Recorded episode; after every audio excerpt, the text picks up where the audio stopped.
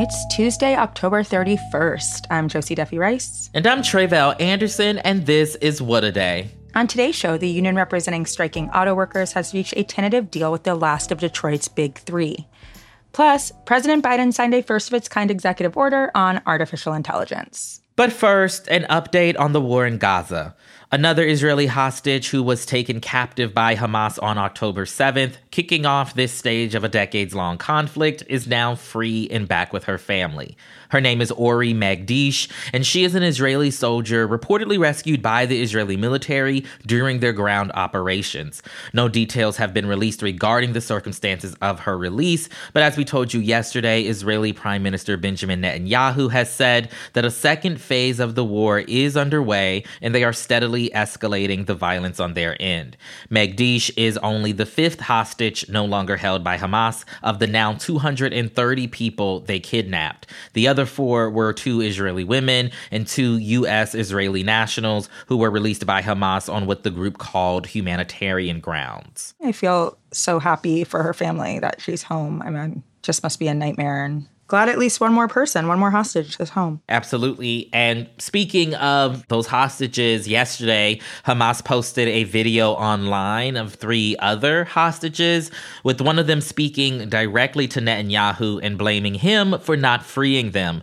She said, in part, quote, You were supposed to free all of us. You committed to free us all, but instead, we are carrying your political, security, military, diplomatic failure. Now, she is referencing the proposed deal that Hamas put forward that it would free all Israeli hostages in exchange for the release of the roughly 6,000 Palestinians believed to be held in Israel prisons. The woman in the video continued, quote, release their prisoners, set us all free, let us return to our families. When all of this first happened, there was a lot of discussion about give Netanyahu more support from the people of Israel. And it seems like that is not what's happening here. There's still so much disappointment in him as a leader. How did he respond to this video? Well, as you might expect, Netanyahu's office, they condemned the clip, but they also called it, quote, cruel psychological propaganda. And they reiterated that they're doing everything they can to bring people home. But to the point you were just making, the families of the hostages are getting restless and they're starting to complain about the Israeli government and military themselves. They're wondering why, after three weeks, that hostages haven't been returned home. And if that idea to negotiate a prisoner exchange or any other negotiations for release are even on the table anymore, especially as Israel has intensified their airstrikes and ground operations, which could endanger the lives of the hostages. And Hamas has already said that approximately 50 of the hostages were killed as a result of Israel's bombardments, though, of course, we have no independent confirmation or proof of that claim. Netanyahu also responded to calls for a ceasefire, either to facilitate the release of hostages or to end the war, which he said would be long and difficult. So you kinda already have your answer there. He said, quote, calls for a ceasefire are calls for Israel to surrender to Hamas. That will not happen. In news stateside, a new lawsuit seeks to disqualify Trump from the 2024 presidential ballot in Colorado. Lawyers are arguing that Trump violated the insurrection clause of the Constitution, making him ineligible for the presidency. If the lawsuit succeeds, the Associated Press says it could, quote, break new ground in constitutional law. Arguments in the case began yesterday. Okay, so let's start at the beginning. What is the insurrection clause? What does it say? Why are folks trying to use it here? Yeah, I have to say, Tre'vell, I went to all those years of law school and did not remember the insurrection clause because it doesn't actually really come up. It is the third section of the 14th Amendment, and it says that U.S. officials who take an oath to uphold the Constitution are disqualified from future office if they shall have, quote, engaged in insurrection or rebellion against the U.S., or, quote, given aid or comfort to the enemies thereof. If that sounds straightforward, it is decidedly not, since all the words in there insurrection, rebellion, enemies are up for interpretation. And this clause has only been considered really twice since it was enacted in the Civil War era. Mm. So it just doesn't end up playing a big part in the law or the legal education. This is pretty new ground. So the court in Colorado and other states where similar lawsuits are expected to be brought, has this big undertaking to interpret these questions. And the judge, Judge Sarah Wallace, has said there are nine topics to be addressed in the case, which is likely to last the entire week.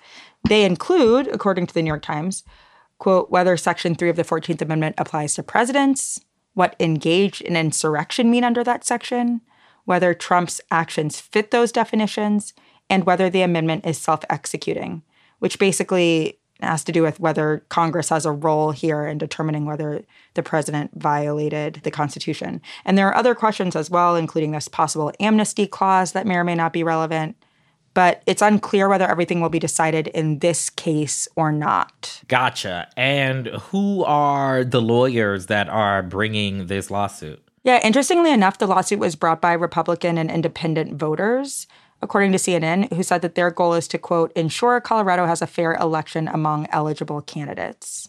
The implication being this man is not eligible. However, it's obviously not just Republicans who have like an interest in this suit. In fact, it's mostly not Republicans, I would say, who have an interest in the suit. The lawsuit itself is being funded by a group called Citizens for Responsibility and Ethics in Washington, which has been described as a left leaning watchdog group. And Trump is being defended by the former Secretary of State in Colorado, Scott Gessler. He's argued that the plaintiff's case is, quote, weak, anti democratic, and fringe, stating that when it comes to deciding who should lead our nation, it's the people of the United States of America that get to make those decisions, not six voters in Colorado. Hmm. So far in the case, along with opening statements, a U.S. Capitol police officer who was there on January 6th has testified, as has Representative Eric Swalwell, who testified about running from the people who stormed the Capitol that day. I would just like to note in that little quote that you just read out about mm-hmm. the people of the United States that get to make those decisions. Mm. You know, just rich. Mm-hmm. Just a rich statement considering what brought us to this point. Yeah, his client has pretty much spat in the face of democracy at every yeah. single possible opportunity. Yeah. Super rich. Interesting. Okay. That does make this case a little bit complicated because while Trump seems to me a pretty straightforward case, you can imagine how like the nebulous language could be used to disqualify people mm-hmm. in unreasonable situations. Mm-hmm. That being said, it's truly something when yeah. anybody related to Trump talks about democracy. right, right. Okay, so what's next? What happens after this point? So, this case is also being brought in Minnesota, or a similar case, and arguments in that case begin on Thursday. And so ultimately, we can expect this case to be brought in multiple states, including maybe multiple more states. And we can definitely expect for it to be appealed, whatever the result is. So it's extremely unlikely that whatever the result is in these two cases will be all she wrote. Mm-hmm. This case will be appealed. It's very possible it ends up in front of the Supreme Court, or at least that the Supreme Court will have to decide whether or not to take the case. And so we could be having this conversation for the near future, at least in the months to come. We will keep you posted, but that is the latest for now. We will be back after some ads.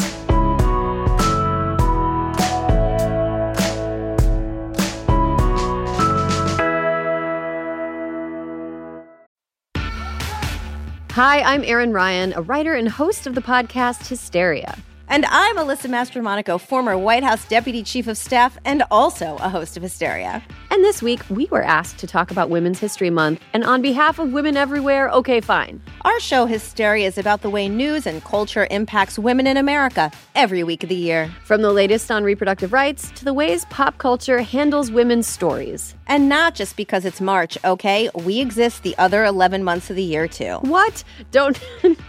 uh, you heard it here first. Don't even get us started on our exclusive YouTube series, This Fucking Guy, where we try to figure out how the worst people in America got to be so awful. So, if you're looking for a pod that's by the ladies and for everyone, make sure to subscribe to Hysteria wherever you get your podcasts. Did you know that women make up 56% of law students? That's grounds for bragging rights at the dinner table for your conservative uncle who still thinks women belong in the kitchen. It's clear that the future of the legal field is female. So why are so many legal podcasts and reviews authored by men? Hi, I'm Leah Littman. I'm Kate Shaw. And with Melissa Murray, we are the hosts of Strict Scrutiny. Each week, we break down the latest headlines and biggest legal questions facing our country through the lens of diverse voices to give you expert views you won't hear anywhere else. Strict Scrutiny is your guide to the Supreme Court. New episodes drop every every Monday, plus bonuses whenever the Supreme Court takes away another one of our rights. Make sure to subscribe to Strict Scrutiny wherever you get your podcasts.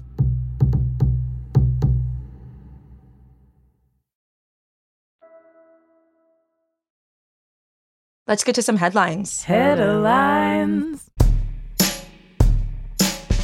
The six week long auto workers strike is set to end as General Motors reached a tentative agreement with the United Auto Workers Union yesterday. GM is the third and final member of Detroit's big three carmakers to announce a breakthrough deal after Ford and Stellantis reached their own agreements with the union last Wednesday and Saturday, respectively. The new four and a half year labor contracts, which were based off the first deal stuck with Ford, would offer workers a 25% pay increase, among other wins. Though union members at all three companies must still vote to approve them.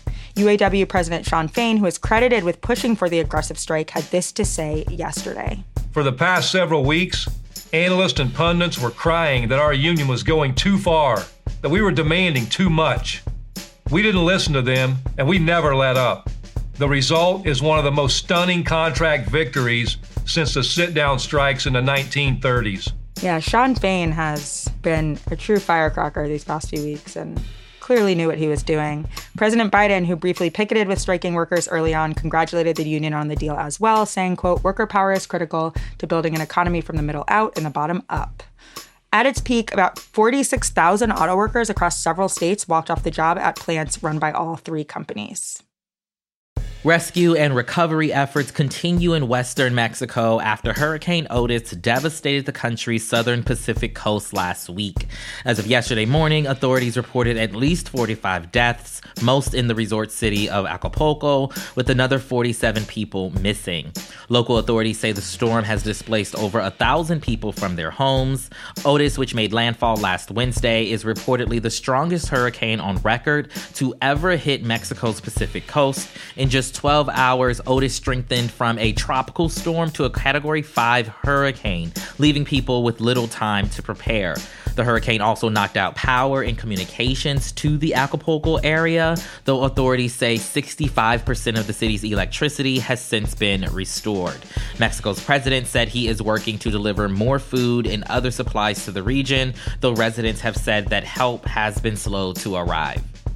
And over at the White House yesterday, President Joe Biden signed a sweeping executive order aimed at putting safeguards and oversight around artificial intelligence. The first of its kind order is meant to be the first step towards regulating the technology. Specifically, it requires AI developers to perform safety tests and share those test results and other information with the government.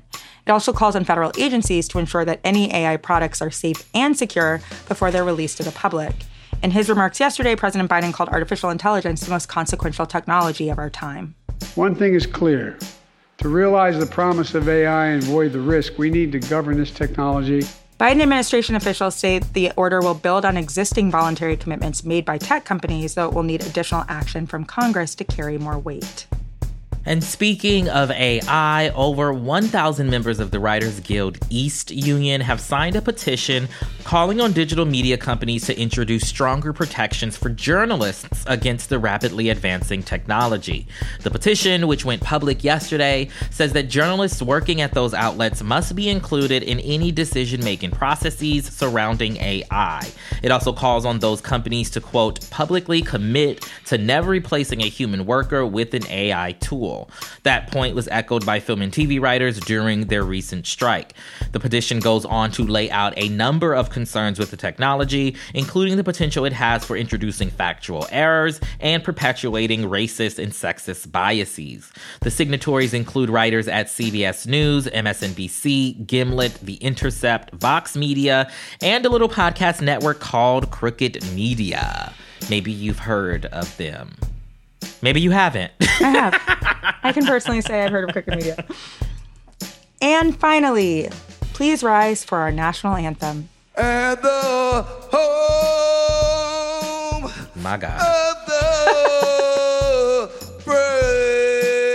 brave, of the brave, of the brave. Yes.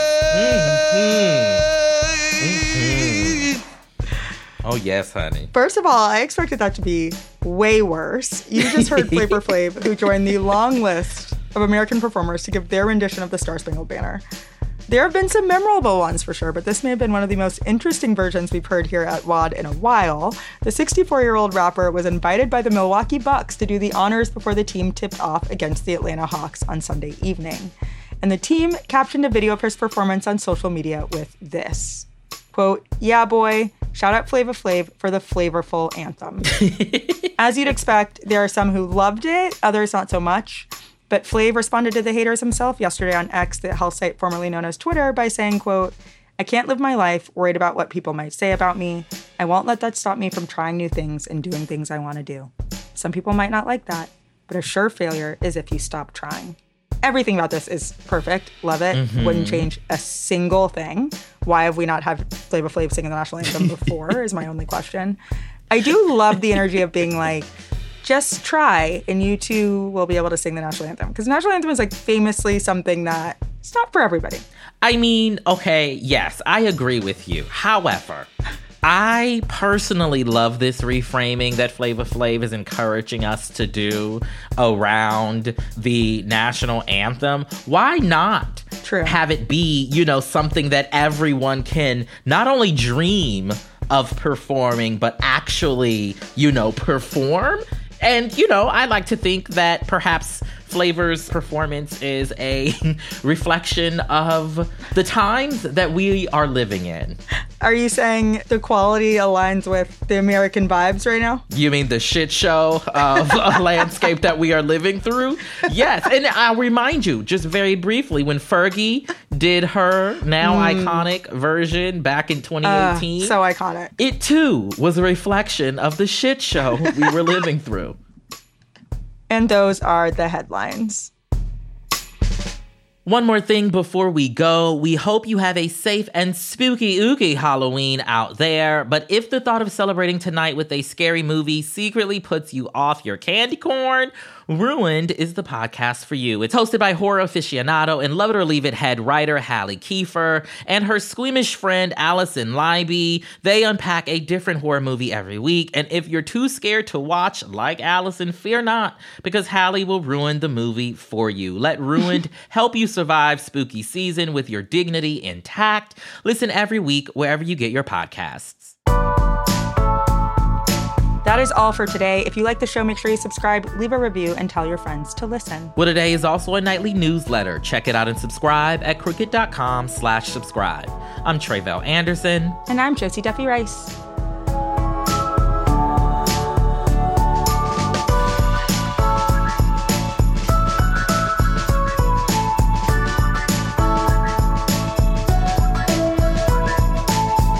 What a Day is a production of Crooked Media. It's recorded and mixed by Bill Lance. Our show's producers, Itzy Quintanilla, Raven Yamamoto, and Natalie Bettendorf are our associate producers, and our senior producer is Lita Martinez. Our theme music is by Colin Gilliard and Kashaka.